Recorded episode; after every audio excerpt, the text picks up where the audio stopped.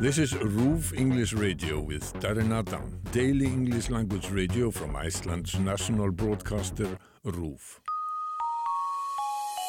This is RÚV English. Hello, I'm Darren Adam. Thanks very much for your company. I'm in Akranes today in West Iceland. I'm at the Guðlaug baths down by the shore. If you've been, you'll know what a great way to spend a windy, cold day in Iceland that is. And if you haven't, I highly recommend it. Working here, looking after things, is somebody you might have read about on RÚV English on the RÚV website in the last few weeks, and that's Bakir Anwar Nassar, who came to Iceland at the age of 10. He's now 25. You've been here more than half your life now. Exactly. And it's kind of ridiculous, but I love it. I honestly do.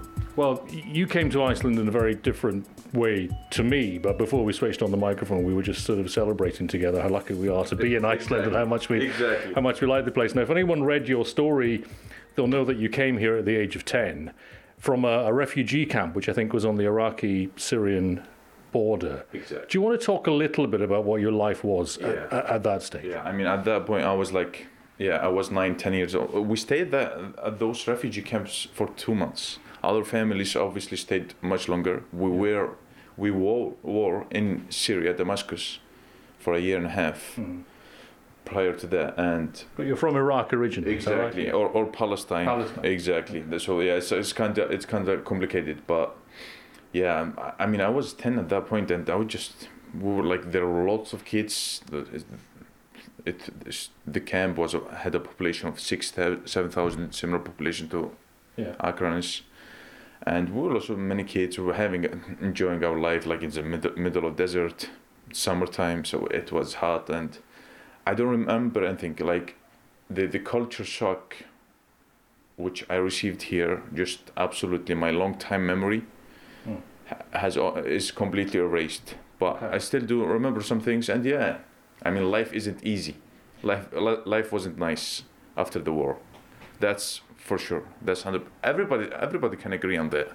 When did you realize that you were coming to Iceland, and did you have any idea what that meant? No, I didn't realize anything. I mean, I'm 11 at that point. It's in 2008. I was born in 97, so I was 11, and 11 years kids at this time and these days they speak another language, third language. They have been abroad. They have been to Spain. All these countries, you know. Mm-hmm. I'm talking about the average Icelandic kid. At that time, I didn't know nothing. I didn't know nothing. I just thought I was going to see snow for the first time. I thought everybody spoke the same language. Everybody used the same money. I had no idea. So I've got a picture here. You've seen this. It was on the page a couple of weeks ago. Now this is from the video that RÚV took when you came into the country. And there you are. You're at the front of this picture wearing an orange. That's my mother. You're in the orange and green jacket at the front on the escalator coming down at Keflavík. Do you have any memory of that moment? Not at the airport, because it was after midnight, and all I remember, we arrived there, we picked our stuff, and then we headed to the bus and straight to Akranes. And I remember we were going through the tunnel. I had no idea it was a tunnel back then, and I had to pee, and I was absolutely going madness about it. Really? And my mother wasn't happy about it, but thankful to that bus driver, he stopped after we got out of the tunnel, and I had to do my thing. So that's my only memory from that journey. But it was a long, long journey.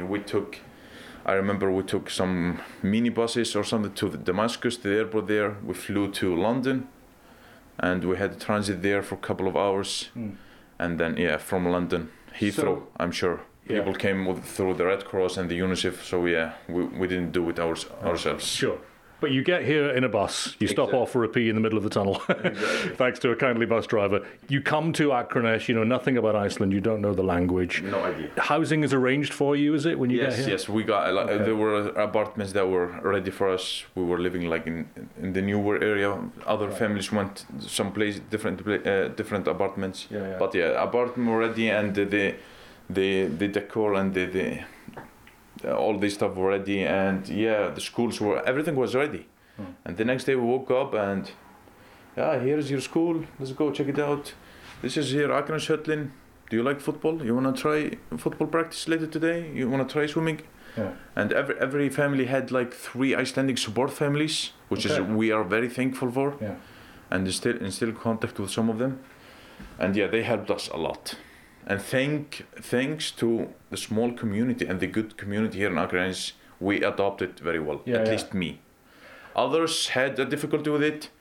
The weather, of course, we're coming at this time of the year. The weather is not for everybody. Yeah. That's why many families immediately left to Norway, Sweden, as soon as they got citizenship. But for you come here from Iraq and Syria, a very different climate. Exactly. I mean, come on, Middle East. Some people have to be to the Middle East, maybe. Yeah. How did you find it? It was just new adventure. I was ready for it because I knew, but I knew deep down safety. Why we are going all this long journey is for safety, seeking for safety. And did you feel that safety? Exactly. You had the Icelandic family supporting you? Exactly. Yeah, yeah. Just immediately. One of the things that's incredible about your story is that you said that you got into football straight away. That helped you learn the language. You picked up the language really, really quickly. Yeah. You're 11 years of age, coming from a refugee camp, picking up what I think is an incredibly difficult language. It's a really humbling story for any of us who are struggling to learn Icelandic. Exactly. You had no difficulty. Of course, I had to... No.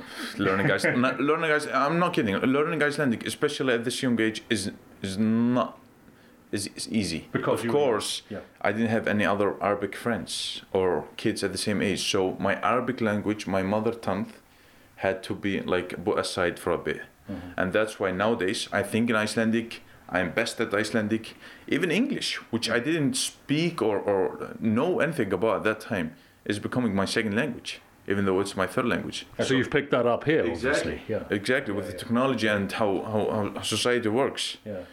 And so Arabic is now my third language, even though it's... Okay. What I grew up with. So you obviously love Akranes. We're here in the reception area of Guðlaug, the hot pots, the pools down by the shores. Exactly. You're meeting people from all over the world every day. And tell me about the football, because you moved straight towards that when you came to Iceland, when you came to Akranes. So the thing here, this is my honest opinion.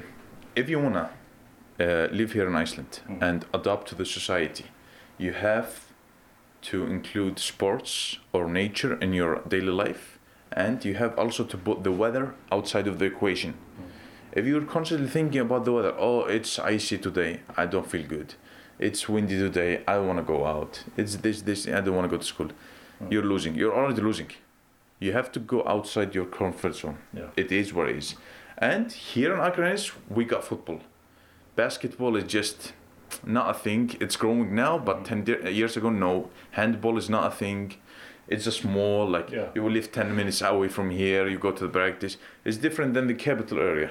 But with football, you started playing that as soon as you got here, pretty much, didn't you? 10 years, until I ruptured my ACL. Oh. And then, I had to call it even. Okay. But, it was... So you were playing at quite a high level then, or you would have been if you weren't injured? My personality is around football. My Icelandic language and the grammar is around football grammar. So, football is a big part of my life. Even though I don't play it anymore, I keep constantly.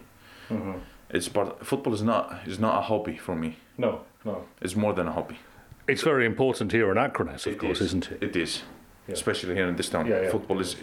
Yeah, as I said, basketball is a small thing. Yeah. Handball is not existent. Yeah, football is the main thing here. Are you still in touch with those that came to Iceland with you? No. What about your family? Yes, they are living in Keflavík, Reykjanesbær, and. They're having a good time. My sister was working at the airport. Yeah. And they're having a good time. Yeah. So you're now 25. You got citizenship in 2014, I think. Exactly. So about 9 years ago. It got delayed by a couple of months. Yeah.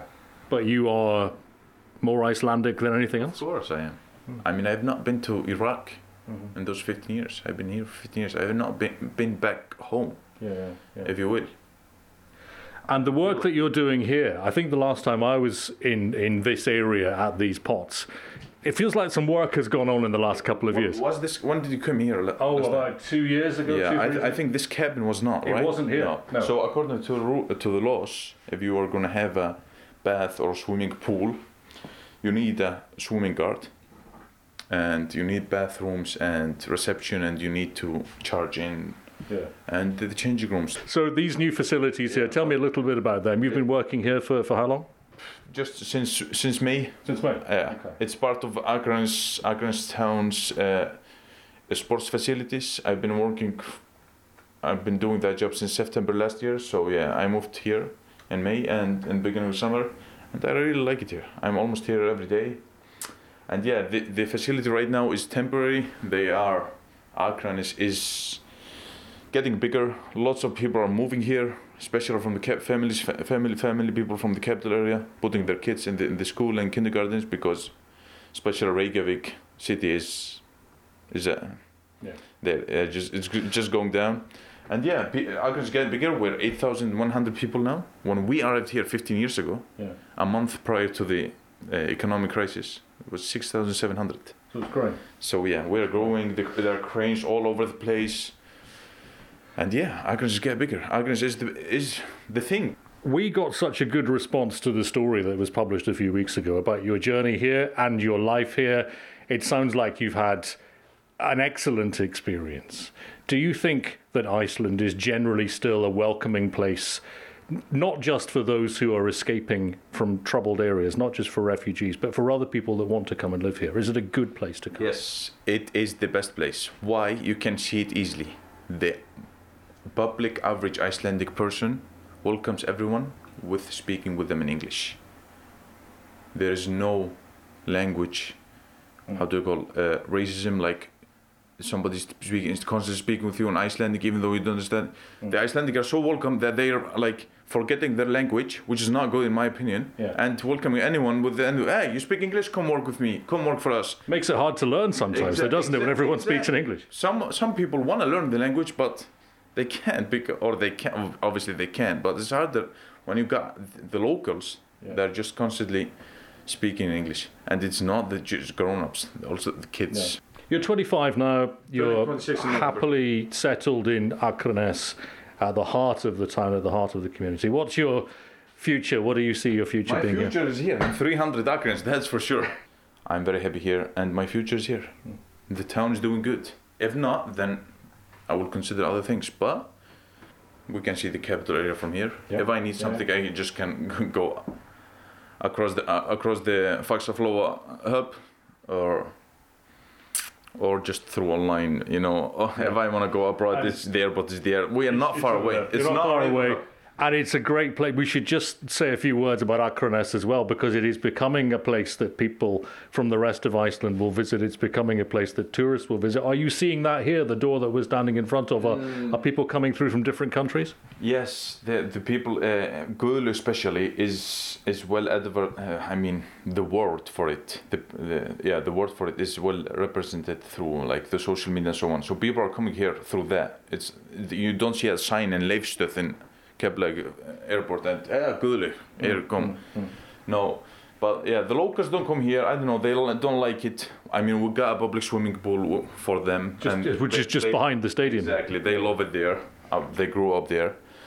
But yeah, this town needs obviously a hotel. It's a ghost town after 6 p.m. That's an honest fact. And yeah, as you see, the harbor's getting bigger, so we can take against those cruise ships, which is the next industry. Yes.